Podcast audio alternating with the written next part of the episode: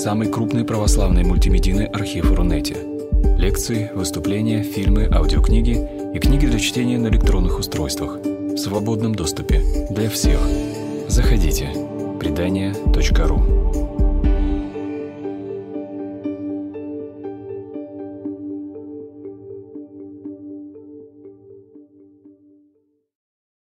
Я очень благодарна тем, кто в хорошую погоду нашел время и такие моральные силы, чтобы э, прийти меня послушать. И э, тему, которую сегодня я постараюсь как-то раскрыть, женщина в русском средневековье, идеальное представление и реальность. Это такая тема по гендерной истории, которую я, признаться, стараюсь избегать. И э, вот эта тема была немножко в другом виде, но все-таки предложена организаторами лектория, и я согласилась, ну, решила принять такой вызов для себя, потому что с, к гендерной истории я отношусь с некоторой осторожностью, и я поэтому не сразу погру, постараюсь как-то погрузить слушателей вот, факты о средневековье, о средневековых женщинах, а сначала скажу вообще о том, как я понимаю вот это проблемное поле вот женской истории, что это такое. И э, вот сразу я бы хотела привести одно мнение таких э, выдающихся французских медиевистов, как Жорж Дуби, э, Дюби и Мишель Перо, что сама идея о том, что женщины как таковые являются объектом истории, должна быть отвергнута с твердостью. Да. Другое дело, что вот э, попытаться попробовать рассмотреть какие-то условия, в которых находились женщины, изучить их, э, изучить их действия, слова, молчание, попытаться воссоздать картину эпохи через женские образы.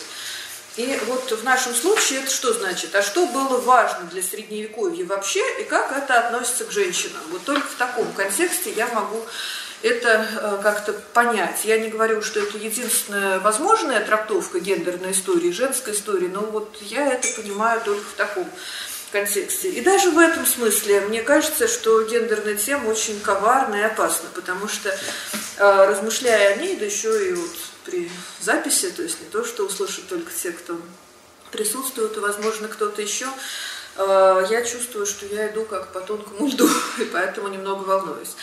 И э, я произнесу, наверное, такую провокационную фразу. Почему? Потому что женщина, да, вот когда мы говорим о женщинах, да, женщина ощущает себя женщиной только рядом с мужчиной. В каком смысле? Потому что это вот эта проблематика «я и другой», как писал э, выдающийся наш философ и культуролог Бахтин, да, «я и другой» есть основные ценностные категории, делающие возможной какую бы то ни было действительную оценку. То есть вот это э, как бы двойственность проявляется только рядом с чем-то э, еще. Э, ничего невозможно, э, ничто не осознается вне сравнительного какого-то аспекта. Вот. И тут же, вот фокусируя внимание на гендерном аспекте, да, неизбежно появляется вот эта тема отношений мужчины и женщины. И не только каких-то в аспектах личных отношений, там, любовных и нелюбовных, любых, но а в контексте вот этой сложной э, историко-философской, культурологической, психологической, даже психоаналитической проблематики «я» и «другой». Вот что, вот как это соотносится. Вот. И в частности, да, э, мужчины и женщины друг о друге конструируют такие мифы, да, устойчивые представления. И эти мифы отражают и идеалы, и какую-то реальность. И вот сегодня я постараюсь об этом сказать. И, конечно, тема женщины в Средневековье – это такая огромная тема. И за одну лекцию всего не скажешь. И я сначала думала, что а вдруг я не найду сходу какого-то интересного материала на полтора часа. Потом я подумала, что надо бы, наверное, сокращать, потому что, ну, чтобы лекция не длилась бесконечно. А, и к тому же, на самом деле, на разные как бы, аспекты этой темы уже очень много обращено внимание в такой даже э, литературе популярной, научно-популярной. Это, конечно, труды Натальи Львовны Пушкаревой, там, Вадима Долгова и там, другие авторы. Это русскоязычная, западная историография, это вообще целый мир.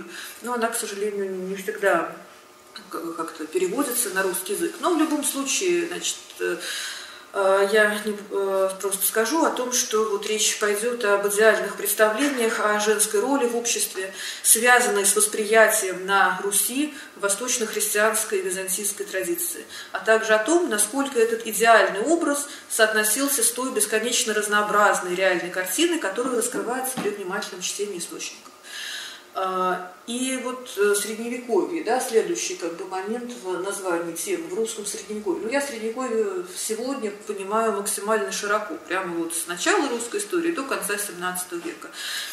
И обозревая вот этот большой хронологический промежуток целиком, можно понять, насколько это было э, динамичное, насколько это было динамичное время, и э, это видно на примере женского вопроса. Ну, собственно, такого женского вопроса, вопроса, то есть проблемы, по поводу которого нет однозначного мнения, и вот как бы вопрос. Наверное, вообще в Средневековье вовсе не было. Почему? Потому что культура Средневековья и русского, и западноевропейского не знала вот этой гендерной темы как самоценного сюжета. Это в современной культуре этот сюжет есть, он очень важен для нас, и там э, в современном таком как бы обществе это такая тема важная. И э, мы как бы вот этот значимый для нас сегодня вопрос задаем источником. То есть получается такой диалог современности с прошлым. И это важно понимать, и мне важно это проговорить. Почему? Потому что, чтобы адекватно воспринять известие источников. Потому что мне хочется показать то, что источники содержат, а не то, что мы хотели бы там увидеть. И то есть не искать подтверждения дорогим нам суждениям, какими бы они ни были, а попытаться разглядеть вот эту реальность средневековья. И э, обычно так вот э, сходу я даже провела такое мини-исследование, поспрашивала у своих знакомых, не историков, а потом перешла и на историков, а что вот, как бы вы охарактеризовали женщину в Средневековье, вот скажите, две фразы. И вот я пришла к выводу, что э, такие стереотипы существуют, целых три. Что первое, ру, женщины русского средневековья были забиты, бесправны, угнетены, там сидели в своих теремах, шагу боялись сделать без мужчин, и в итоге не делали этих шагов. Второй стереотип. Ну, в Средневековье женщины были значимыми героинями истории, на все влияли, все реформировали, боролись, побеждали. Вот нам княгиня Ольга всех сожгла, Софья Палеолог тут якобы что-то тоже сделала. В общем, были свободны, сильны, такой почти матриархат средневековый. Вот он у нас. И третий стереотип что женщины как бы вроде действительно влияли на все, но не прямо, а через какую-то таинственную силу, которая где-то внутри заключена. Э, такая природная интуиция, какая-то впечатлительность, эмоциональность в этом помогает. И вот э, пользуясь такой природной жизнью средневековья, вот как бы они вольно или невольно использовали вот эту женскую энергию для достижения вполне прагматичных целей. Вот, отсюда это нашло отражение в такой даже поговорке, э, что типа как бы мужчина голова, а женщина шея. Но здесь мне вспоминаются психоаналитические какие-то вещи. Я, конечно, не психоаналитик, но вот это вот vagina power, как бы, да, вот, что вот женщина, она сильна, понятно чем. И вот э, все три стереотипа, вот такие осознанные, как единственно верные, очень далеки от действительности. Почему? Потому что, как вот э, сказано еще в замечательном памятнике древнерусской литературы, с начала XIII века слово о погибели русской земли всего еси исполнена земля русская. То есть там все, что, все было. То есть жизнь очень многообразна. И гораздо более многообразна, чем устоявшиеся однозначные представления о ней. И я попробую показать как раз вот эту широкую перспективу. Как и сегодня жизнь очень, ну, как бы, что такое женская функция? Можно спросить трех женщин на улице, и каждая, наверное, скажет какие-то разные вещи. Э, как она видит свое служение, по крайней мере, это можно наблюдать даже по манере одежды женщин на улицах и так далее. Вот. И э, вот эти различия в самоощущении и в ощущении других людей, э, значит, ну, в общем, различия этих представлений не всегда связаны даже с социальной средой или с имущественным уровнем. Ну, собственно, как и сегодня, наверное. И вообще, вот говоря о таких базовых для человеческого общества ситуациях, как существование да, мужчин и женщин, нужно понимать, что есть вещи, в принципе, неизменные. Да? И вот здесь для историка важно понимать вот это соотношение изменчивого и неизменного женской роли. И вот что же менялось, что можно и должно рассматривать сквозь призму историзма, то есть с учетом изменчивости явлений во времени. Вот. Это не только быт. И вот мне кажется, что менялось восприятие этих женских функций, то есть менялся идеальный образ. Вот. И такой я приведу, наверное, надеясь на доброжелательное отношение ко мне аудитории, такой острый, провокационный немножко пример. И наша тема, в общем, до известной степени невозможно, мне кажется, не может быть раскрыта без э, такого рода пример. Э, такой культурологический, культурологический пример. Сегодня э, женщина, которая воспитывает ребенка одна, это обычно делает. В сегодняшней культуре это неприлично осуждать. Вот. И слава богу, добавлю я от себя. А в средневековье это почти смертельный номер. И э, так, такую женщину ждет несомненное осуждение со всех сторон. И не только потому, что, исходя из религиозных представлений о грехе внебрачной половой жизни, да, этому осуждению есть такое культурное объяснение. В средневековье невероятно сложно невозможно, да, практически невозможно вести хозяйство одной. Вот. И это смертельный номер в прямом смысле, не только для души, но и для социума.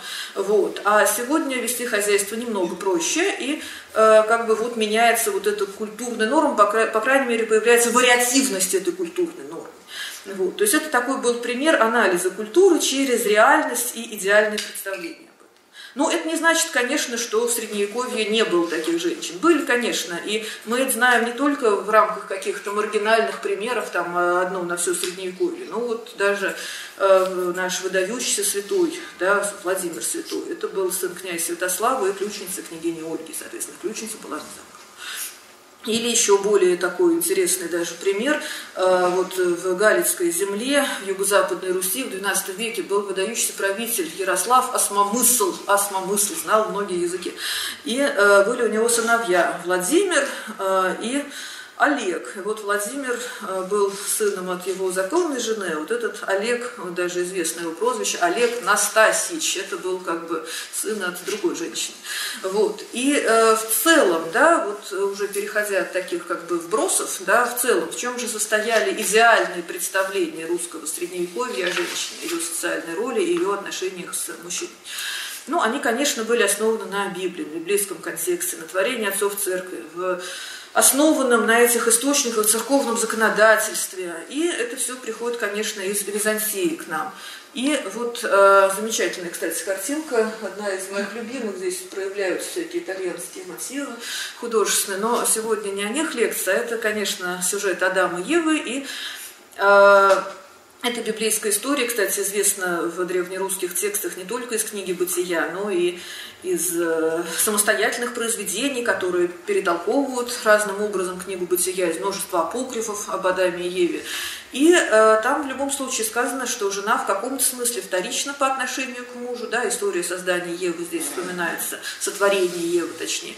А, и поэтому она его слушается. Иоанн Златоуст, один из любимых э, отцов церкви Древней Руси, говорил о добрых женах в своем сочинении о добрых женах, что мужа бы ради сотворена была Есей жена, а не муж жены ради. Якобы у Христос глава церкви есть, так и муж жене глава есть. Вот. И э, такая вот как бы идея. Но с другой стороны, именно христианская традиция впервые уравняла мужчину и женщину в главном – спасении. Рай один и для мужчин, и для женщин. И более того, и это такая очень важная для меня сегодня мысль в рамках вот дальнейшего рассказа, что в раю, как э, говорил Спаситель, не выходит замуж и не женится. То есть гендерный вопрос там снят вовсе. Таким образом, христианство не в гендере видит ключ к счастью, и это не первостепенный вопрос для христианской культуры. И в раю до грехопадения Адама и Евы тоже проблема пола не стояла. И почему вот одно из условий монашества – это безбрачие? Потому что это приближение к ангельскому образу, к раю, который гендер еще не знает. И это, кстати, ответ на вопрос, почему в Средневековье не стояло женского вопроса. Женская тема была, а вопрос нет. На вопрос был конкретный ответ. Не гендер был культурным ориентиром. И вот э, пол, да, женщина и мужчина – это реальность земного несовершенного мира. И пока человек в нем живет, ситуация существования мужчины и женщины на него влияет, он неизбежно, неизбежно принадлежит к одной из этих категорий. Испытывает многообразные чувства на эту тему, порой мучительные, порой немучительные, э, связанные да, с осознанием самого себя. И вот не случайно это такой, в общем, образ изгнания из рая, как вот на этой тоже интересной миниатюре из другого списка христианской топографии Космина Дикоплова, тоже 16 века. Вот. Но эти переживания создают полноту земной жизни. И э, вот я бы хотела еще раз да, подчеркнуть, что христианство – это религия, которая в главном ставит мужчин и женщин в равное положение. И женщина может спастись и обрести жизнь вечную, как и мужчина. Женщина не урезана в правах в этом смысле. То есть главная ценность не иметь там, не знаю, избирательное право. Его никто тогда не имел, женщины тоже не имели. Вот. А как бы, или там иметь какую-то право на работу. Тогда все работали, женщины тоже. И э, как бы главная ценность – жизнь вечная. И женщины ее не были лишены. И это объясняет традиционное для христианства общественное служение женщин. Есть, кстати, очень хорошая книга э, там среди авторов Елены Владимировны э, Белякова «Женщина в православии», где очень подробно об этом, обо всем рассказано. Э, вот. И вот эти идеи лежат в основе идеальных представлений о месте женщины в культуре русского средневековья. Естественно, вот эти ветхозаветные заповеди и новозаветные слова, которые касаются женщин, тоже сыграли свою роль в складывании женского образа. И здесь э, все равно, вот, э, что не возьми из Писания, наверное, по крайней мере, из тех его частей, которые наиболее активно читались в русском средневековье. То есть я сейчас не говорю как богослов, а я говорю как историк, который знает, как, какие тексты были в почете у средневековых интеллектуалов, которые размышляли об этом. А вот заповеди, как и все то, что нас должно приблизить к краю, не ориентированы гендерно. Не убей, не укради, а, не прелюбодействуй. Эти призывы относятся в равной степени к мужчинам и к женщинам. И единственная заповедь, седьмая заповедь, говорящая о взаимоотношении полов, не прелюбы сотвори, лежит в основе представления об этих отношениях. И это имеет, опять же, э, такое материальное объяснение. Да, устойчивая пара менее подвержена болезням. Вот, особенно в условиях традиционного общества, в средневековье. То есть вот это проявление этого идеала – это способ тоже самозащиты общества. Вот. А, но это, к сожалению, конечно, не значит, что в Средневековье никто не грешил против седьмой заповеди. И даже наоборот, и существует э, очень такой интересный источник, сегодня очень здорово введенный в научный оборот, опубликованный, исследованный э, Марией Владимировной Карагодиной в ее книге «Исповедь в России 14-19 веков. Исповедальные вопросники».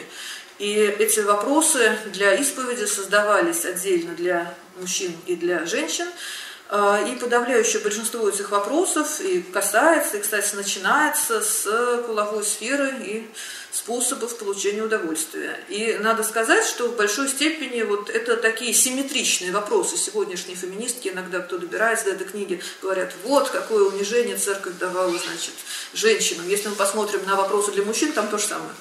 Вот, то есть это симмет... одинаковые вопросы в большой степени, э, ну не одинаковые, а симметричные. Вот, то есть, например, спрашивают про не делала ли женщина аборт, а для мужчин спрашивают, а не принуждал ли ты свою жену делать аборт? То есть, ну вот они не одинаковые, но смысл в них сходный. Вот. А, впрочем, надо сказать, что вот эти вопросы, я, конечно, не буду их приводить, но вот традиция с XVI века, русская традиция, начинает выделять отдельные исповедальные вопросники для юношей и девушек, а с другой стороны для вдов и вдовцов и для монахов и монахинь, для того, чтобы вот этих особых вопросов семейных как бы было меньше. И даже вот интересно, я покажу одну картинку, это вот исповедальный вопросник для женщин из печатного требника, начала, ну, первый и третий 17 э, века, и там вот э, рядом с этими вопросами, видите, на полях пометы «чистых дев не спрашивают». Вот, то есть речь, конечно, не шла о каком-то унижении, ни в коем случае в рамках исповеди. Но почему я подробно так этого касаюсь? Потому что, к сожалению, такого рода прегрешения были реальной практикой жизни, вот, к большому сожалению. И вот вообще вот, к такому прискорбию большому, вот, я хотела обратить еще внимание, что, ну, историческая истина это требует, что крепкие и счастливые семьи Средневековья, которых нам иногда так любят напоминать, это, в общем, такой же миф, как и то, что в Средневековье все были здоровы. Ну, все были больны на самом деле, а кто был совсем болен, просто умирали. И были разводы, и семейные печали. Другое дело, что не было возможности развестись только из-за какой-то печали. Кстати, вот про развод, интересная тоже такая тема, он был возможен не по любому поводу, которые супруги сочтут достойным, а кормчие книги, о которых я говорила, церковное законодательство, основ... Э, допускают в четырех случаях только развод. Прелюбодеяние, да, супружеская измена, покушение на жизнь другого, неспособность к брачному сожительству и безвестное отсутствие супруга в течение пяти лет. Вот. То есть действительно э, сложно это было развестись, вот, но насколько счастлива была семья, вот это вопрос, который здесь неизбежно встает.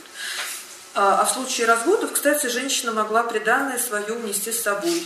И это был залог ее определенной такой независимости, такого не рабского ее положения в семье. А, хотя, конечно, это не означало таких, ну, такой особенности ее отдельного общественного статуса.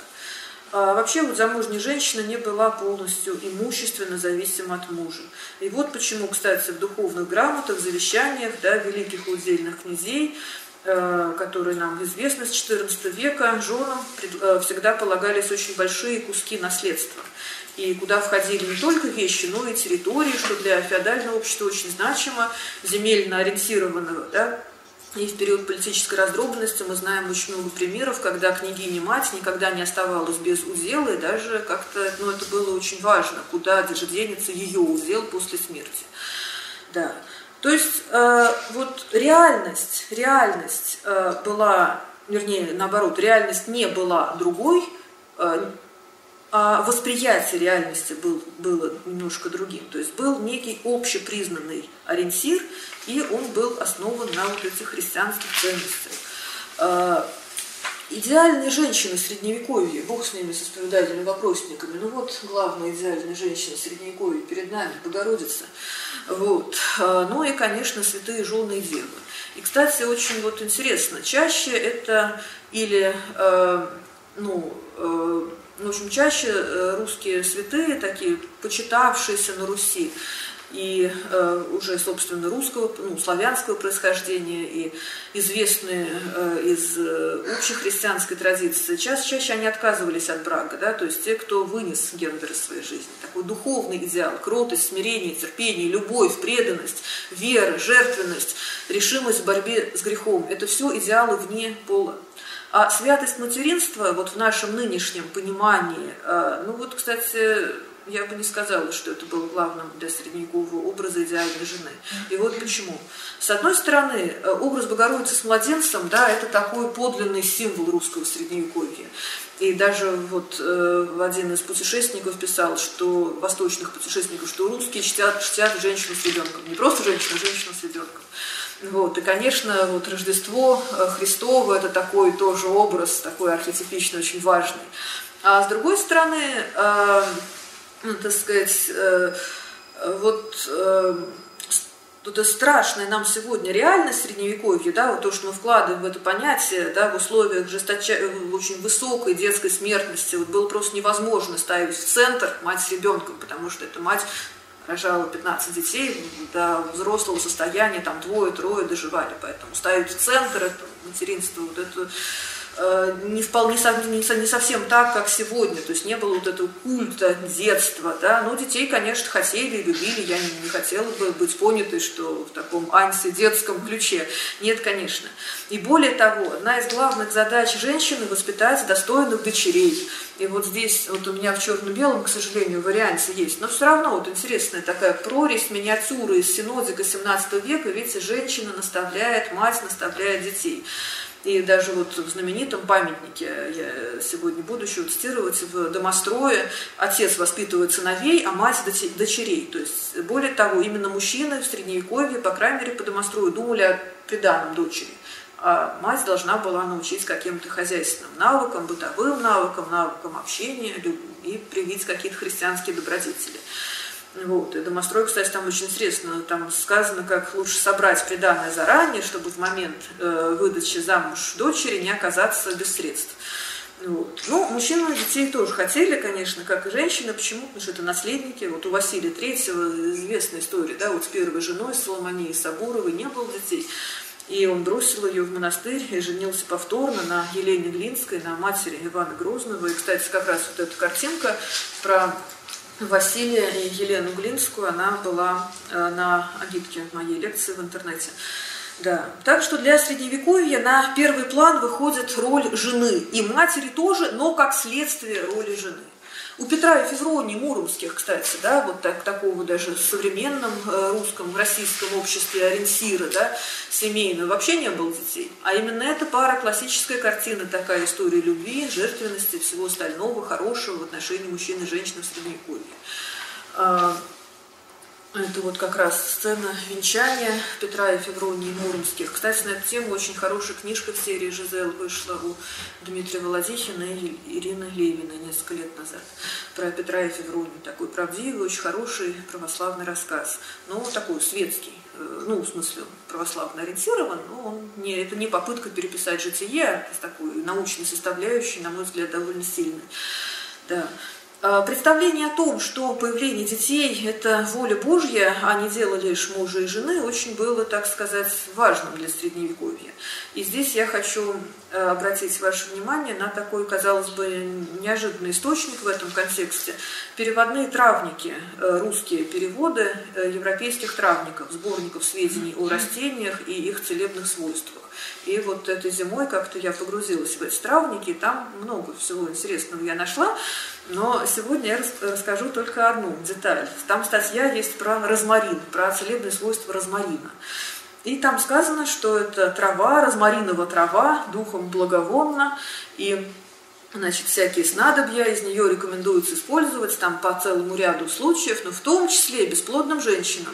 И, значит, рекомендовалось смешать розмариновую траву и мелиссу, проварить, отваром оросить соответствующие места и пойти к мужу. И тогда, вот очень интересно, э, что говорят травники, и тогда жена зачнет Божью благодатью. То есть вот очень интересно, зачатие как событие, да, даже вот казалось бы в рецепте травника, да, в таком материалистическом, в общем, контексте. Этот травник, в общем, никак нельзя назвать богословским сочинением. Но все равно вот эта мысль о зачатии как событии благословленным Богом и невозможной без его участия. И здесь, конечно, вот надо вспомнить и показать вот эту картинку, ну, и картинку, икону, образ зачатия Якима Анны Пресвятой Богородицы. То есть вот момент зачатия. То есть это очень такой высоко духовный акт. Вот. И, как видим, и очень много в России, в Москве, ну, это известно, вот храмов как раз зачатия, зачатия. Э, как видим, в источниках да, мы встречаем, там прописаны и имущественные права, и нормы интимных отношений, но ничего не сказано про нормы активной общественной жизни, которым должна следовать женщина. Потому что вот этого как раз Средневековье не знает, не было такой реальности. Женский мир в земной жизни, да, это быть женой, матерью или монахиней. Таково женское общественное служение. Вот, оно внутреннее, домашнее, семейное, и в этом подлинная сила как понимало это русское средневековье. И здесь вот тот случай, когда я согласна с Натальей Львовной Пушкаревой, которая пришла к выводу о том, что э, действительно дом был главным местом самореализации женщины. В домострое много внимания уделено тому, кто в семье и за кого и как должен молиться на домашней молитве. Э, и таким образом можно понять через вот эту молитву круг компетенций каждого члена семьи. То есть и вот очень интересно, муж молится об отпущении своих грехов, о здравии царя и царицы, и их чад, и братьев, царя и царицы, и бояр, и о христолюбивом воинстве, помощи против врагов, об освобождении плененных, о попах, о монахинях, о болящих и за всех христиан. То есть за всех, просто вообще за всех на свете. За кого молится жена? За домашних о своих прегрешениях и за мужа, и за детей, и за домочадцев, да за родичей, и за духовных отцов. Все, больше ни за кого. И вот таким образом проявляется вот это как бы э, ну, ориентир, где женщина должна себя, за что она отвечает. А муж ответственен перед всеми, перед государем, перед Богом, перед всеми. Женщина за другое. И э, говоря вот об идеальном представлении о женщине, нельзя, конечно, не упомянуть и антиидеал, а он очень ярко прослеживается в русских источниках, то, кем и чем хорошая жена не является. Это тоже такой способ познания через отрицание. И на Русь из Византии, конечно, приходят вот эти тексты о злых женах. Это все такие вариации специального сочинения тоже Иоанна Златоуста. А, они были очень популярны и сами по себе, в списках э, они сохранились многих, и использовались русскими средневековыми авторами в своих оригинальных сочинениях. Вот Даниил Заточник, конечно, здесь такой наш классик, он нарисовал хрестоматийный образ злой жены. Я не пожалею времени, чтобы привести несколько цитат из Даниила Заточника. А злая жена, ну я, конечно, по, на современном русском таком переводе приведу. А злая жена наказуемо бесится, а укращаемо заносится, в богатстве тщеславной становится, а в бедности других осуждает. Что такое злая жена? Приют ненадежный, ненадежный. э, Бесчинница Бесовская. Что такое злая жена? В миру мятеж, ослепление уму, источник всякой злобы. В церкви таможня Бесовской, греху пособница, спасению преграда. Кто свирепее льва среди четвероногих, и кто ядовитее змеи среди ползущих по земле? Всех тех, зла, э, всех тех злее злая жена. Нет на земле ничего лютее женской злобы. О, злое оружие дьявола и стрела, летящая с ядом. И еще. У некого человека умерла жена, и он вскоре начал продавать своих детей. И люди его спросили, а почему ты продаешь детей? А он ответил, если они уродились в мать, то когда они вырастут, они меня продадут. Однажды я зачитала это своему отцу. Вот теперь любимый автор моего отца. Просто самый любимый древнерусский автор. Вот. Так что вот как не надо себя вести, такой антиидеал, на самом деле напис, описывающий идеал, потому что это добрая жена, это противоположность всему этому. Вот. Ну, как видим, образ жены связан со спасением. Вот еще раз, да, зачитаю, что жен, жена – это оружие дьявола и спасению преграда вот, а не просто плохой человек, который мешает жить. То есть с, как бы осмысливается вот образ злой жены тоже в сугубо религиозном контексте. Злая жена опасна тем, что губит не, не только, так сказать, повседневность, но и губит душу. Да, но довольно идеалов, и тем более антиидеалов. А, вот я думаю, что в оставшееся время можно посвятить таким реальным примерам. И в русском средневековье довольно много в источниках э, таких ярких женских фигур. Ну вот и княгиня Ольга, которую я уже упоминала, и жена Дмитрия Донского Ефросиния, ну Евдокия, выночатая Ефросиния, жена Василия I Софья Витовтовна, Марфа Посадница, жена Ивана III Софья Палеолог, жена Василия III Елена Глинская и известная там своей благотворительностью в начале 17 века Ульяния Саргина, Младшая дочь Михаила Романова, Татьяна Михайловна Романова, поддерживавшая патриарха Никона, старообрядки, там боярыня Морозова, княгиня Урусова и даже Марина Мнишек. Она полька, конечно, но зато она в русской истории себя проявила. Она была жена уже Дмитрия Первого, потом уже Дмитрия Второго, потом атамана Ивана Зарудного. Короче, к вопросу да, о том, какие бывали женщины. А все разные. Вот есть Ефросинья Московская, выдающаяся русская святая, есть вот Марина Мнишек. Два мира, два детства. Вот. И все они разные, но что их объединяет? Такой некий ореол как бы активности, как бы общественной значимости. И вот я хочу сказать, что такая ситуация в случае с каждой из этих женщин объясняется на самом деле, конечно, не их феминистическим задором, там борьбой за свои права, стремлением показать свою независимость, а той действительной возможностью самореализации и личной, и общественной, которую предлагала им культура. Причем в тех рамках, в которых предлагала культура.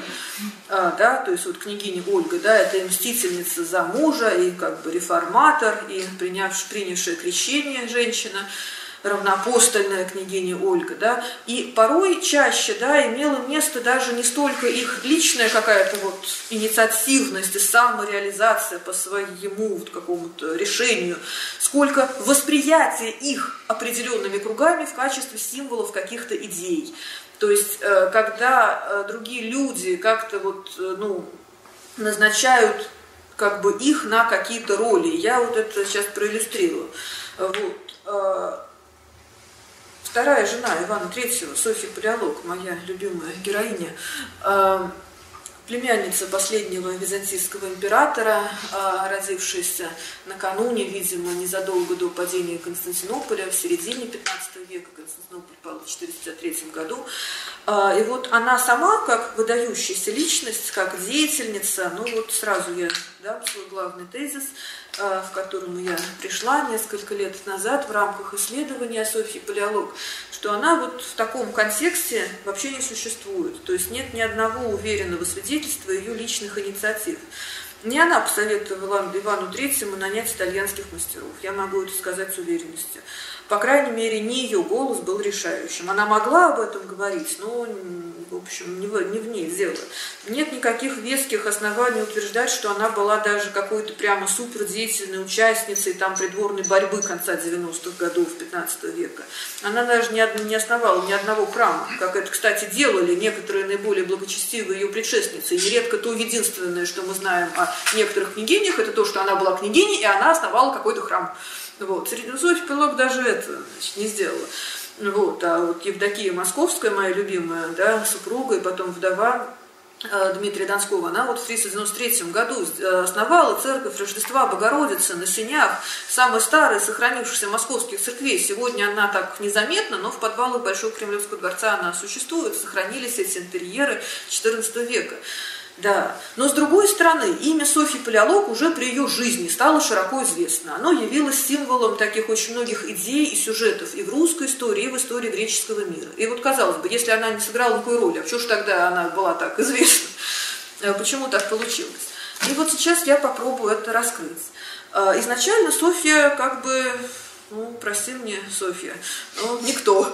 Вот, это была вторая дочь самого младшего, то есть даже не первая, вот, слушайте, вторая дочь самого младшего брата последнего византийского императора. То есть, ну вот мы вот уменьшаем, уменьшаем, уменьшаем. Источники даже не сохранили дату ее рождения. Причем интересно, что дата рождения ее старшей сестры, первенницы Фомы Палеолога, Елены и ее братьев, как мальчиков, известны из хроники Георгия Сфранти. А Софья нет. Вот, то есть, по-моему, кроме ее родителей никто не заметил ее рождения. Ну, но так случилось, что волей обстоятельств Софья стала единственной надеждой для кардинала Виссариона, такой вот был выдающийся деятель истории греческого мира, итальянского возрождения одновременно. Это был такой истовый борец за греческую культуру и освобождение Византии после 453 года, после падения Константинополя под натиском турок. И так сложилось, что братья Софья, Андрей, Мануил, на которых поначалу, как мне кажется, возлагал Виссарион надежды, ну, скажем осторожно, они вели нездоровый образ жизни, вот, э, и Софья оказалась как бы в принципе единственной, в ком текла кровь палеологов, и на кого Виссарион в принципе в качестве символа мог опереться.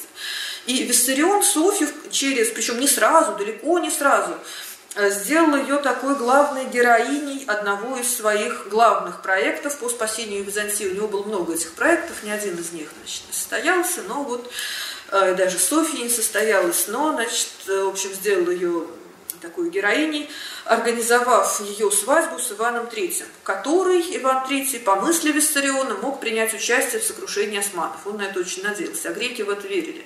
В Венеции в 70-е годы бытовало устойчивое мнение, что Иван III вот-вот пойдет на турецкого султана войной, потому что он зять Фомы Палеолога. Иван III последнее, о чем думал, это о турецком султане. Ему надо было с ордынским ханом для начала как-то разобраться.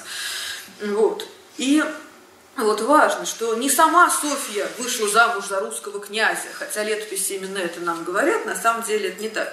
Не по своей инициативе она вот в кибитке по всей Европе предприняла поездку. А, это не первым классом, понимаете, она ехала. А, долгое путешествие из Рима в Москву длиной несколько месяцев, чтобы впервые увидеть своего суженого и не иметь возможности обратно вернуться. Я думаю, ни одна женщина, даже самая авантюрная, так бы не поступила. И тем более Софья в средневековом мире, которая потеряла уже родителей, и все, ну куда? Она уже путешествовала там из Пелопоннеса, в Рим, испытывала всякие лишения. То есть ну, она была знатной пешкой, она ничего не выбирала, она не имела какой-то своей оформленной общественной позиции. И это при том, что она имела какое-то образование, в моем понимании, не слишком глубокое, но все-таки читать писать она умела. Вероятно, она читала даже каких-то античных авторов. Ну, Виссарион был выдающийся интеллектуал. И свою воспитанницу наверняка как-то ей вкладывал какие-то идеи. Но э, дело в том, что как бы она, э, ну, это не значит, что она их здесь транслировала. Я много занималась и книжностью этого времени, но я не вижу. Обычно от вот даже ну, какого-то выдающегося интеллектуала хоть одна строчка останется. Ни одного автографа Софьи у нас нет. Ну, ни одного. Даже от Андрея Палеолога, ее старшего брата, младшего, вернее, брата, но который носил титул э, Константинопольского императора, даже от него остались письма, э, вот, а от нее не осталось. Да. Но для греков, вдохновленных проповедями Виссариона, она сама, ее брак с Иваном III стали символом надежды на э, возможное обретение независимости от турок для их родины. И с другой стороны, для приезжавших на Русь иноземцев, ее, воспитанница Виссариона, главного, ну, одного из ярчайших представителей такого греческого ренессанса, греческого возрождения – византийского гуманизма, как об этом э, принято говорить, присутствие в Москве, вот ее, э, было очень важным знаком того, что сюда, в далекую неведомую западную Московию, можно вообще ехать. Да, то есть для людей она очень важный символ. А она сама, ну вот она просто существует. А сама Софья проявляла себя как? Как жена и мать Вот у них с Иваном Третьим было 12 детей. Вот. И она беспокоилась о них. И вскоре вот интересный такой эпизод, я только кратко на него э, намекну, потому что он такой большой, сложный.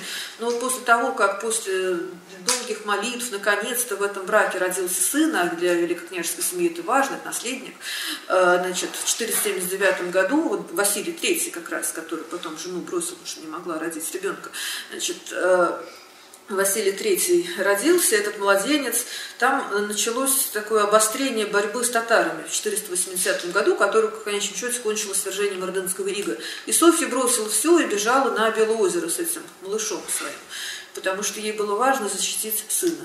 А для греческого окружения, настроение которого она разделяла, потому что все они восприняли проповеди кардинала Виссариона, исключительно важно было спасти мальчика, в котором текла кровь палеологов. То есть она спасала э, сама своего младенца, а все остальные спасали палеолога. И это, кстати, вот то, что Иван Василий III палеолог, это вошло, как бы его так правда воспринимали. Вот Максим Грек, наш богослов, приехавший с Афона и сыгравший колоссальную роль в интеллектуальной жизни России XVI века. Тут приехал ко двору Василия III и в одном из своих первых э, посланий к нему называл Василия III палеологом. Вот. То есть вот как сильна была эта идея. А символ ее Софья. Вот отсюда вот Софья. А для русских аристократов конца 15 века Софья тоже стала символом, но совершенно других вещей. Софью в Москве не любили, называли ее грекиней, римлянкой. Ну, грекиней называли, потому что она э, как бы появилась на Руси после автокефалии русской церкви, после того трагического события, которое называется Флорентийская уния 439 года, когда э, греческая церковь объединилась на, на короткое время с э, католической церковью. И это не было принято на Руси, и такой, поэтому был презрительный смысл в этом слове «грекиня». И тем более ее еще назвали римлянкой, то есть католичкой, то есть это не наша. Русские, кстати, осудили ее поведение в 480 году, потому что она как бы бросила город, бросила свой народ, бежала. Вот. То есть она для русского мира оказывалась по целому ряду пунктов э, чужой, другой, вот опять это я и другой, мы и они. Э, то есть ее образ как бы русская культура обособляет уже в 15 веке. Вот почему по прочтению источников складывается отношение, э, такое ощущение, вернее, о какой-то ее обособленности от русского мира. Вот. А с другой стороны, с ее приходом хронологически совпало усиление власти Ивана III, очень такая серьезная ломка многих привычных социальных и политических механизмов, целый ряд культурных изменений. На смену раздробленной Руси приходит единое русское государство. Это не всем нравилось, и оппозиционные аристократы связывали эти изменения с Софией, хотя она к ним не была причастна, когда у тебя 12 детей, ты в основном ждешь детей. И как бы на какую-то политическую борьбу, наверное, сил немного. Вот. Но э, аристократы думали, вероятно, как-то по-другому. И э, ярче всего вот у Берсени Беклемишева, который говорил Максиму Греку следующее, значит, это вот отражено здорово. Э, как пришла сюда Софья с вашими греки, так вся наша земля и замешалась, и пришли нестроения великие, и в другом месте еще более жестко. А как пришли к нам греки, и ина вся наша земля замешалась, и до ли наша русская земля жила в тишине и в миру. И здесь, на самом деле, вот Берсень Беклемишев такой в плену логической ошибки находится. Да, вот есть такое латинское изречение здесь важное, э, да, что после, после этого значит вследствие этого. Но это как бы может быть и не так. Вот. Но что же осталось от самой Софьи, кроме надгробия и скелета, по которому потом вот наш антрополог Никитин Сергей Алексеевич создал знаменитое ее э, ну, изображение ее, да? Что осталось? Нет, вот я уже сказала, нет ни одного ее автографа, да, а, но, с другой стороны, есть, и они сохранились в коллекциях музеев Кремля, частично выставлены, и вообще регулярно выставляются, и так изданы, исследованы в каталогах. А, значит, есть ее принадлежавшие ей греческие иконы, она их привезла с собой из Рима. И главное, несколько таких чисто женских предметов к изготовлению, ну, скорее всего, к заказу, которых она имела отношение. Я все не стала здесь презентации приводить, потому что у нас лекция не по истории искусства, а про женщин. И Это вот шитые, э, значит, э, шитая пелена есть, которая ей принадлежала. Вот такой покровец, замечательный, малоизвестный из золотошвейной мастерской Софьи Палеолог. Э, даже особенности, по которым эту мастерскую можно определить, если вот приглядеться, там вот где э, адрес, э, там вот такие, э, ну вообще по всему изображению, там такие крапинки разноцветные, красные, синие и желтые. Вот это такой знак э, золотошвейной мастерской Софьи Полялок. То есть вот перед нами Софья как мать и такой мир женского рукоделия, московских золотошвейных мастерских перед нами открывается. То есть семья, вот ее вотчина, дом, семья, рукоделие, таков вот феномен Софьи Палеолог. Она действовала и порождала споры фактом своего существования как образ, как знак, как символ, а не как деятельница, от которой исходят самостоятельные преобразовательные порывы. Она была женой и матерью. То же самое раньше, кстати, с Софьей Витовтовной в 420-е годы, женой Василия III и матерью, вернее, женой Василия I и матерью Василия II. Пока Софья Витовтовна была жива, междусобная война второй четверти 15 века не начиналась. То же самое позже с Еленой Глинской. Вот э, с момента смерти Василия III и до собственной смерти Елена Глинская как бы руководила государством. Обычно в учебниках пишут регенство Елены Глинской. Это поздний термин. Э, то есть не очень понятно, сама ли она, правда, руководила или нет, но факт ее существования, ее пребывания во дворце – залог отсутствия смуты. А когда она была отравлена, тут же начались вот эти страшные 9 лет боярского правления. И то же самое, кстати, с дочерью Ивана III и Софьей Палеолог, Еленой, там было две дочери Елены, вот с одной из них, э, с той, которая была отдана замуж в Литву за литовского великого князя Александра. Иван III надеялся, что Елена э, своим присутствием в Вильно э, будет распространять православие в Литве. Мечтал, что она добьется строительства православного храма в Вильно и даже присылал ей богослужебные книги для православной литургии рассчитывал так вот на Елену, так же, как когда-то Виссарион на Софию. То есть не только рассчитывал, сколько наделял ее какой-то вот политической функцией. То есть так, что, так э, клеймо какое ставил, ты будешь делать это. То есть не спрашивал, хочет она это или нет. Но все это провалилось. Елена не смогла повлиять на Александра. Э, а с другой стороны, вот эта история с Еленой Ивановной в Литве, и с другой стороны очень интересно. Вот Софья Палеолог э, писала дочери письма. Нет ее автографов, но есть списки этих писем. Иван III, там ну, тоже есть отдельные ему принадлежавшие письма, адресованные Елене. Иван III там, значит, говорит ей о том, что он лишит ее родительского благословения, если она в сию секунду не построит храм православный. Она грустила, переживала, и тоже это известно из источников. А Софья Палеолог так сказать, дает ей вовсе не государственно-устроительные поручения, хотя, казалось бы, если мы будем в плену стереотипа о Софье, она должна была бы в первую очередь, но она совершенно этого не делает. Она задает ей чисто женские вопросы. Беременна ли ты? А если беременна, то на каком сроке? Вот что ее интересует. Ну а что еще может э, интересовать э, маму, когда дочь вышла замуж? Первый вопрос. Вот. А, и так далее. Вот такого рода у них была переписка. Вот. То есть женщины сами, наверное, себя деятельницами в Средневековье не осознавали. Эти такие вот ярлыки на них навешивали истинные, так сказать, такие деятели, мужчины.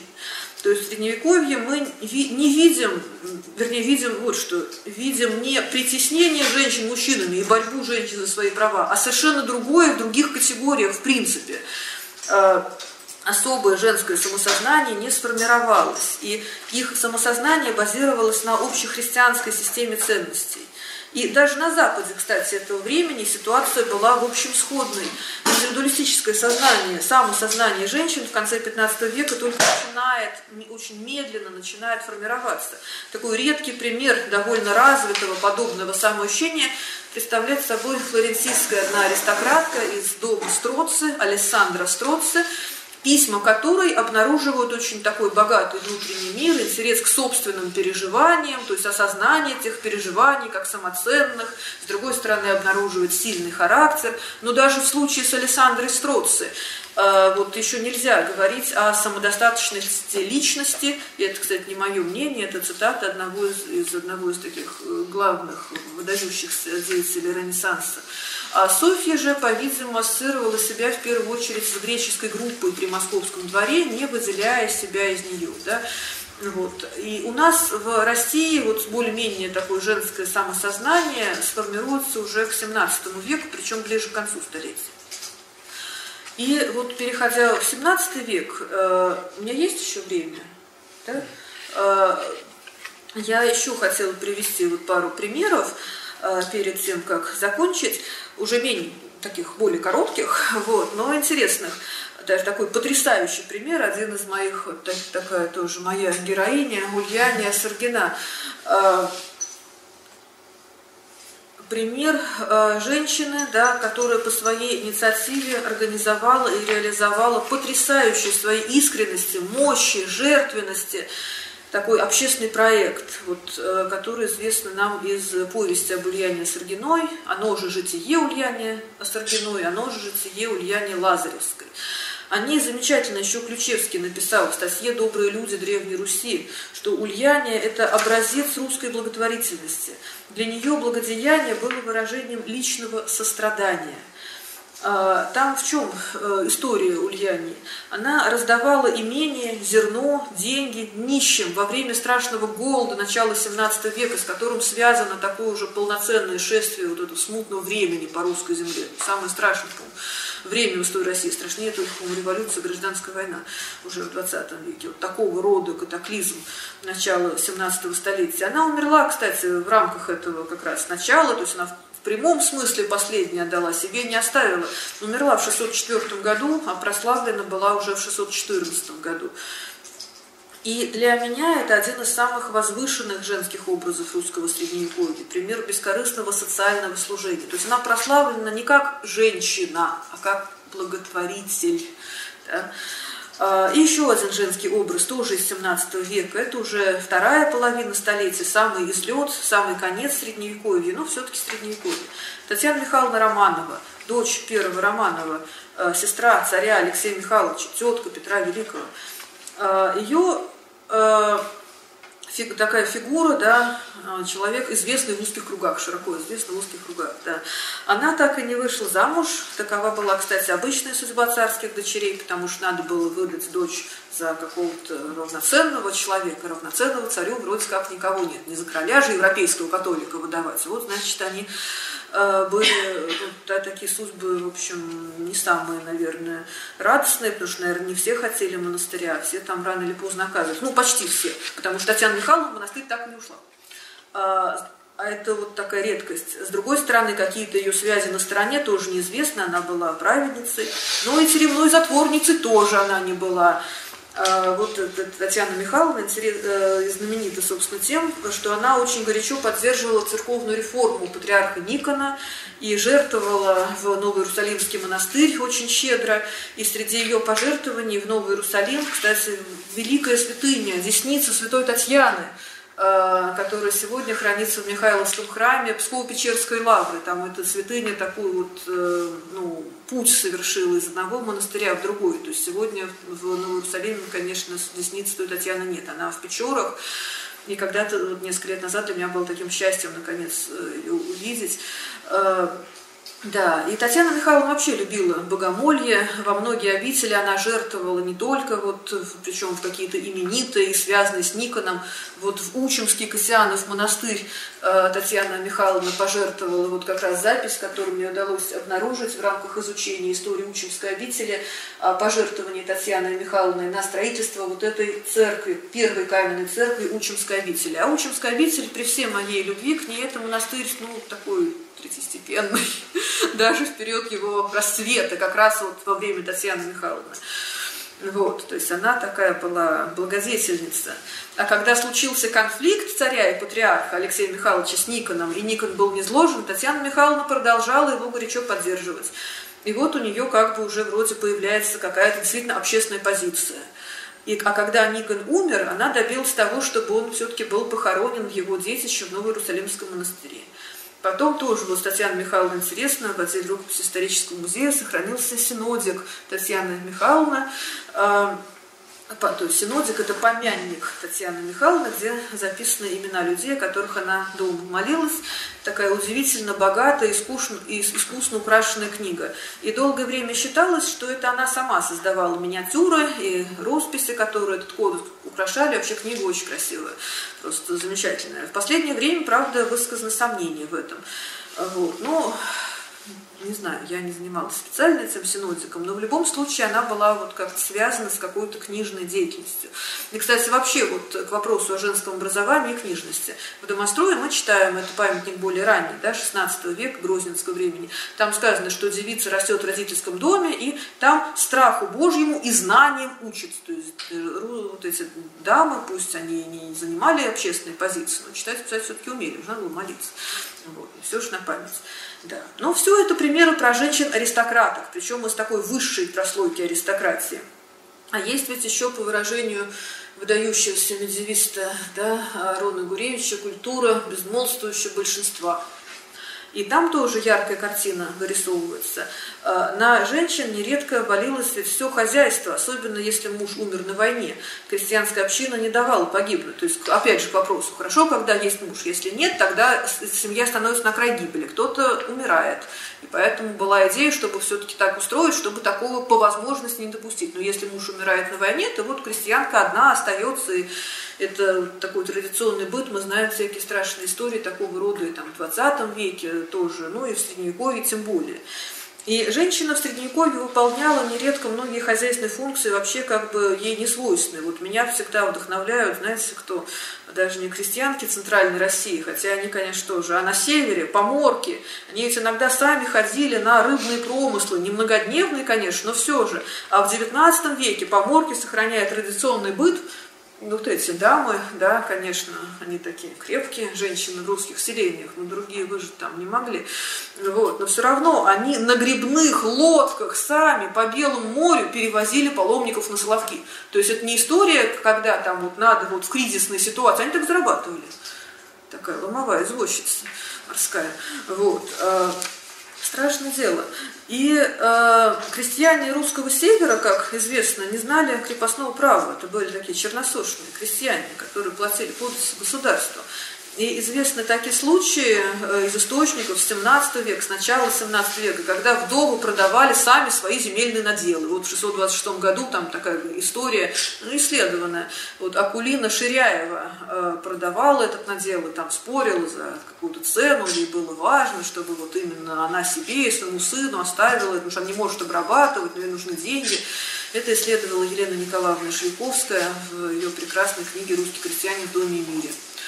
А, женщины-горожанки тоже, как бы, вот интересно до них два слова сказать хотя бы, но здесь, конечно, берестяные грамоты нам пригодятся. До монгольские я так немножко перескакиваю, конечно, из 17 века гораздо более ранние времена, но просто я так э, тематически разделила, а не хронологически.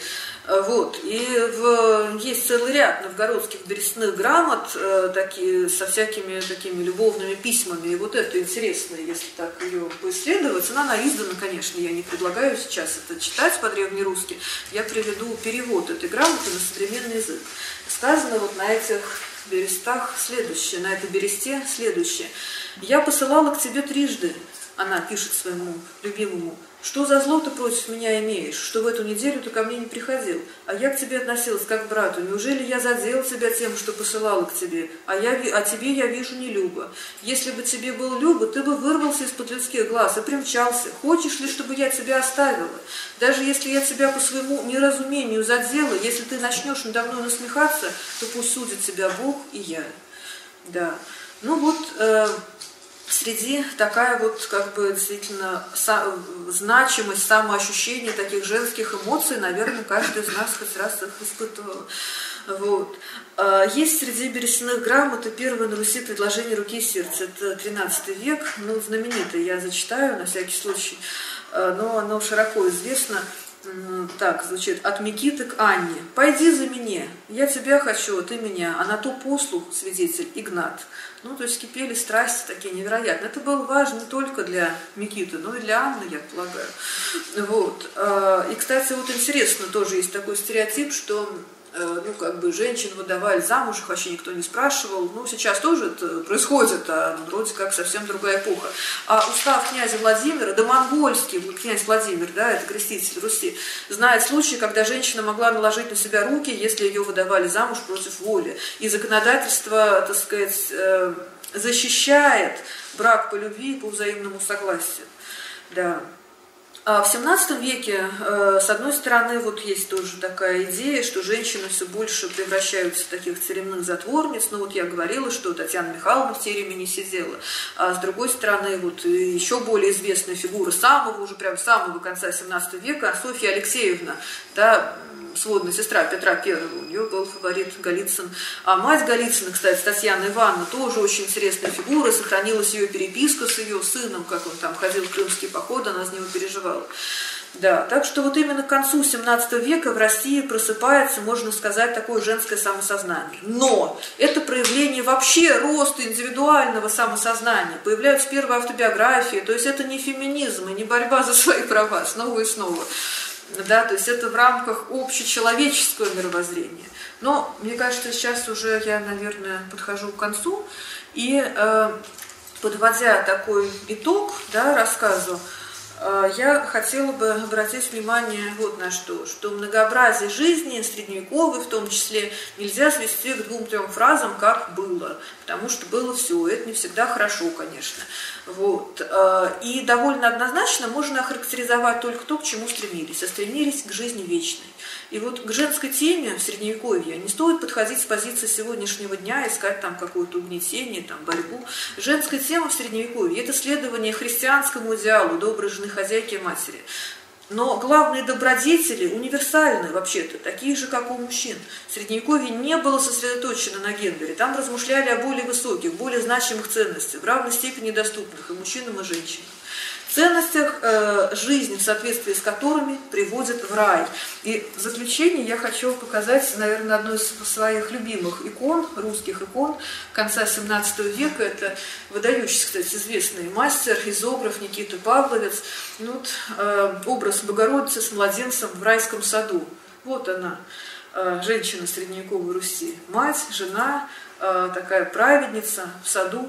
И мне бы хотелось, чтобы именно, наверное, этот образ как-то вот запомнился, если вот все-таки а, какое-то единство мнений должно быть, вот она, женщина средневековой Руси. На этом я хотела бы закончить. Большое спасибо за внимание.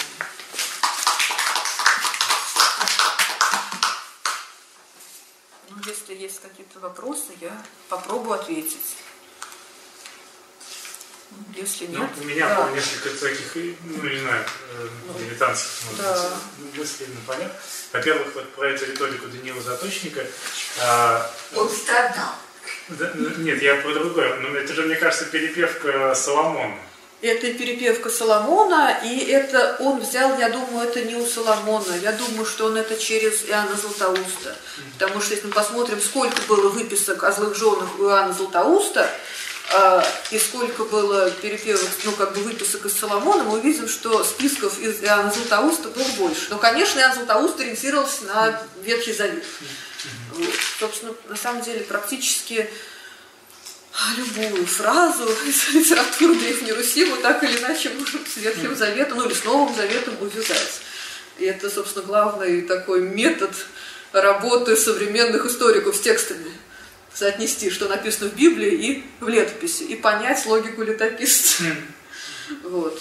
Это такой тренд современной, э, ну, современной медиевистики. Поэтому нельзя быть медиевистом, не будучи, не обладая какими-то библейскими знаниями первоначальными. Да.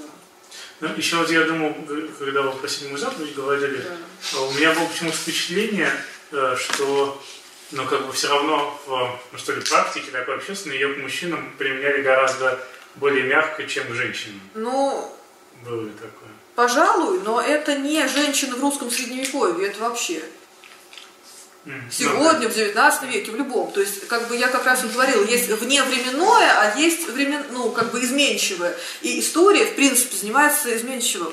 Вот, потому принцип историзма. И поэтому я не акцентировала на этом внимание. Я говорю о некой идее, ну вот, ну а так, ну это, ну, у меня тоже складывается, такое впечатление, не только ориентируясь на средневековые источники. С другой стороны, наверное, вот эту Настасью, да, которая родила Ярослава Осмомысла, любимого сына, за которого, которого он как раз хотел сделать наследником, а его боярство против этого воспротивилось. Наверное, Настасью никто не обижал.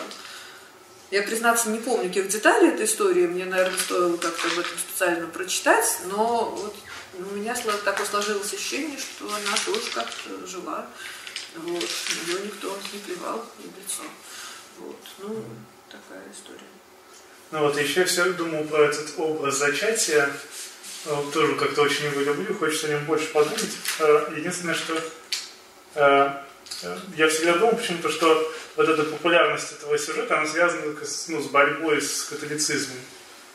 Я не знаю, есть ли тут связь или это ну что, вот там идея непорочного зачатия, да? Нет, а здесь, э, как, да, я понимаю вас, но здесь э, зачатие с той, э, Престой Богородицы, это, ну, как бы, это когда потом родится Богородица. Ну, да, вот. да. И для них это было как бы важно. Но борьба с католицизмом это такая тоже константа русской истории. А я хотела подчеркнуть таким образом вот эту святость материнства. То есть, ну, если даже в травниках, да, мы видим, что жена зачнет Божьей благодатью. Хотя вроде как до этого в рецепте про молитву, кстати, ничего не было. А все равно жена зачнет Божьей благодатью. Я в этом контексте рассматривала. Ну, мне было, мне хотелось об, об, об этом поговорить. Вот так я бы сказала. Спасибо. Ну, извините, что столько. Ну, здорово, мне приятно. У кого нет вопросов, все устали.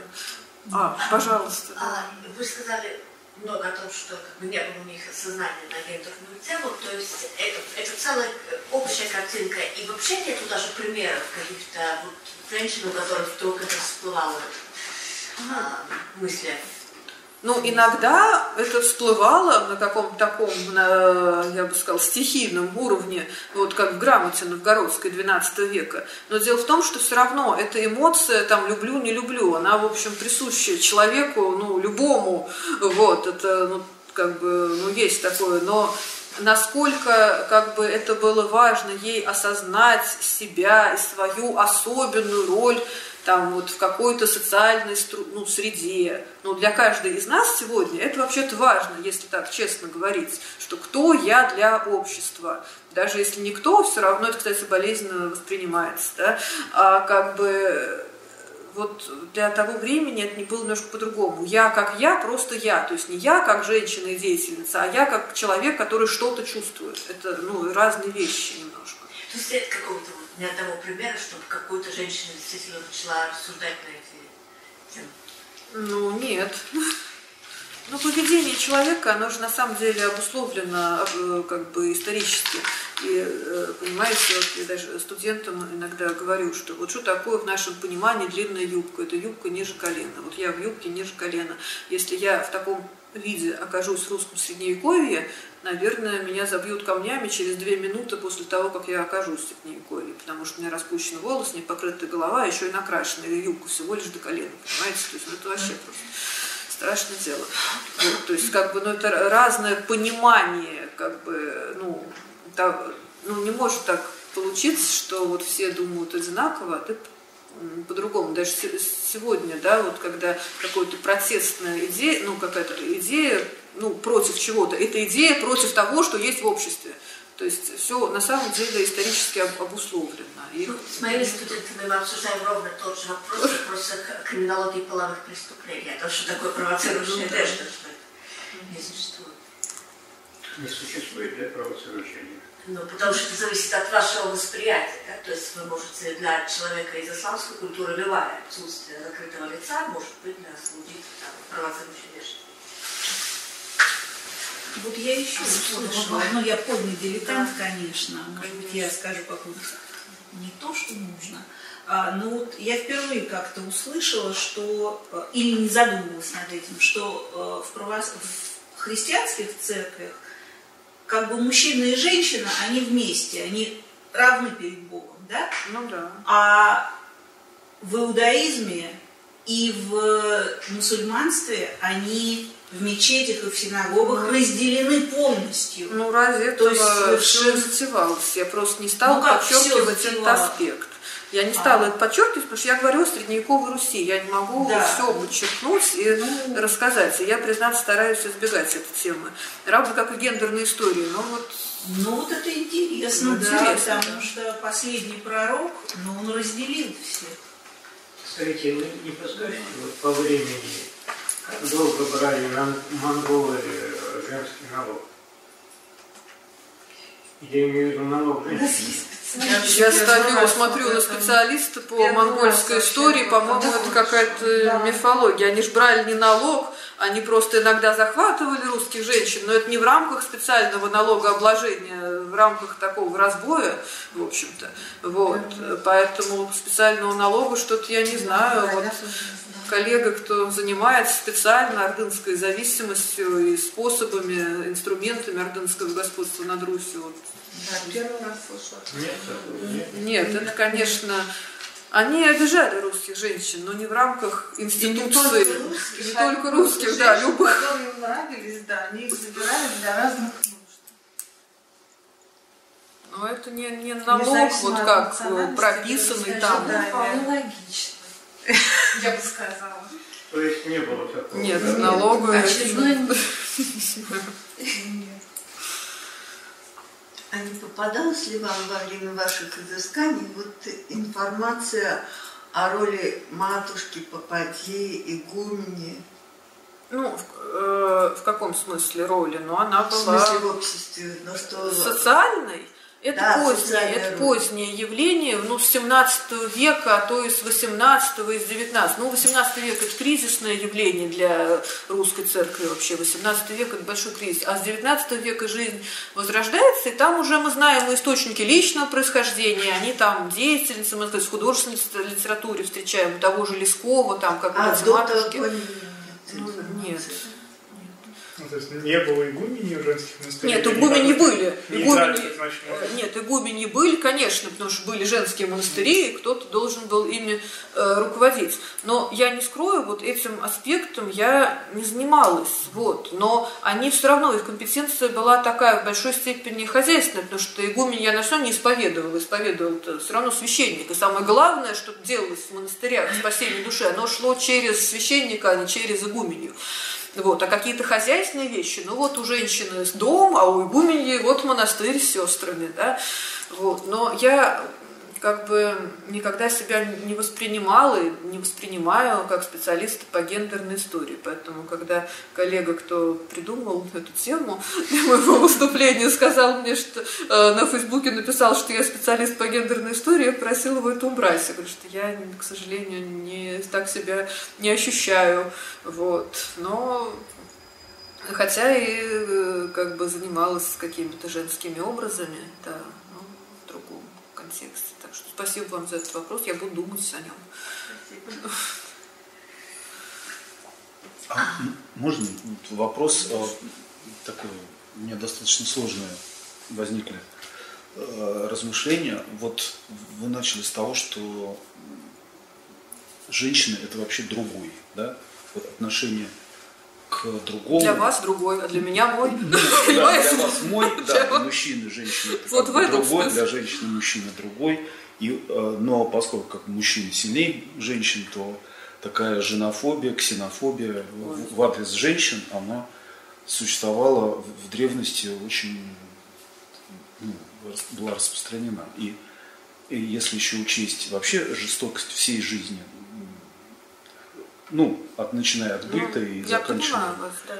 все, то вопрос мой о любви. Что была любовь тогда в таком жестоком мире, что там оставалось а, вот отношение к детям, которые а, умирают, э, а, отличается от современного такого рафинированного ну, да. ощущения, что ты защищен, да, и когда что-то случается, то просто это все в шоке. А что, что же было тогда? Это вопрос, который меня всегда очень как-то внутренне тревожит. И я иногда, даже мы говорим об этом со студентами, вот, но в том контексте, что что-то мы знаем о Средневековье, а что-то вот, ну, не написано в источниках. Хотя вот мы видим, что женщины любят кого-то, да, и стремятся именно за любимых выйти замуж. Да? А, то есть это нереально сегодняшнего дня, что все такие стали, все так, ну это естественный момент. Вот. А, но, ну, тоже не все. Ну, не, не все. Потому да. что были возможности этого не делать. Были возможности там каких-то выдавать э, ну, отцовской волей. Да, ну и сегодня мы это знаем в нашем угу. просвещенном обществе. И не только каком-то, ну, в христианско ориентированном тоже такой мы встречаем. Вот. И э, любовь, конечно, существовала. И вот мы и, как бы ну, знаем об этом, но э, ну, вот детство, да, вот смерть ребенка сегодня, это ну, трагедия, не дай бог никому из нас это пережить. Э, смерть ребенка в Средневековье это раз в два года происходило примерно. И как бы это была некая реальность. Я, к сожалению, сейчас как-то у меня вылетело из головы, я все пыталась с таким предисловием вспомнить, кто же, кто же, но э, вот, может, кстати, коллеги мне подскажут, э, был какой-то герой средневековой истории европейской, чуть ли не Пьера Беляр в общем, что он помнит или нет, вот не помню, к сожалению, мне стыдно, но не помню, а, в общем, что он вспоминает о себе, что а, как вот ему было тяжело в детстве, что мать ему сказала, что да если ты умрешь, да мне будет только легче, ты мне вообще вот не нужен. Сегодняшняя такого рода фраза – это повод обратиться к психоаналитику для мамы, которая истощена вот, ну, вот этой заботой о ребенке, так все и делают сегодня. Вот. А тогда это как бы, ну да, лишний род. То есть э, ну, по-другому проявлялись чувства. Конечно, вот это такое романти- романтическое такое чувство любви, конечно, мне кажется, оно более позднее времени. То есть что-то я не представляю себе Ивана Третьего с букетом цветов для Софьи Палеолог. Ну, никак. Наверное, он ее как-то встречал, но не с цветами. А я вот привыкла, что меня муж с цветами встречал. Так, если их нет, приятно. Где мои цветы? Спрашиваю я. Говорит, завтра, завтра все будет, и завтра они появляются. То есть это действительно вы совершенно правы, это другое. Но мне очень жаль, что у нас меньше э, источников у Средневековья, чем бы нам хотелось. И даже в 17 веке мы не видим такого обилия источников, просто век занимается 17 веком. Там есть мнение, что с 17 века появляется больше источников. Ну вот эту тему они нам, к сожалению, не раскрывают. Извините, что долго, но это потрясающий вопрос. Но вот какие-то детали мы можем судить. Скорее, можем судить о том, чего не было. Не было цветов, не было... Вот кольц, кстати, я хотела сказать, не было колец. А кольц, кстати, Софья Палеолог появляется. Это ну, католическая тема, она вот, это вот обручальное кольцо. Все это время. Такой вопрос. Как часто на Руси сжигали женщин это знает европейская практика. Вот. Э, э, Что-то я даже не... Может быть, я... Ну, не оправдывает, что я не специалист вот именно по этой теме, по гендеру как таковому, но в Европе, конечно, мы это знаем, в России что-то... Ну, это, наверное, в Древней Руси было охота там на ведьм. Нет, охота на ведьм – это явление 16-18 веков, и в, Европе, и как бы в России, конечно, ведьм не любили, но там, по-моему, речь шла не о сжиганиях. Практика сжечь еретиков была, но там были не женщины, там в конце 15 века новгородская московская ересь, вот они там сжигали. Вот, поэтому такой вот тему, чтобы сжечь колдунью, что-то я не помню. Это не значит, что этого не было, но так вот сходу я не могу вспомнить. Ну,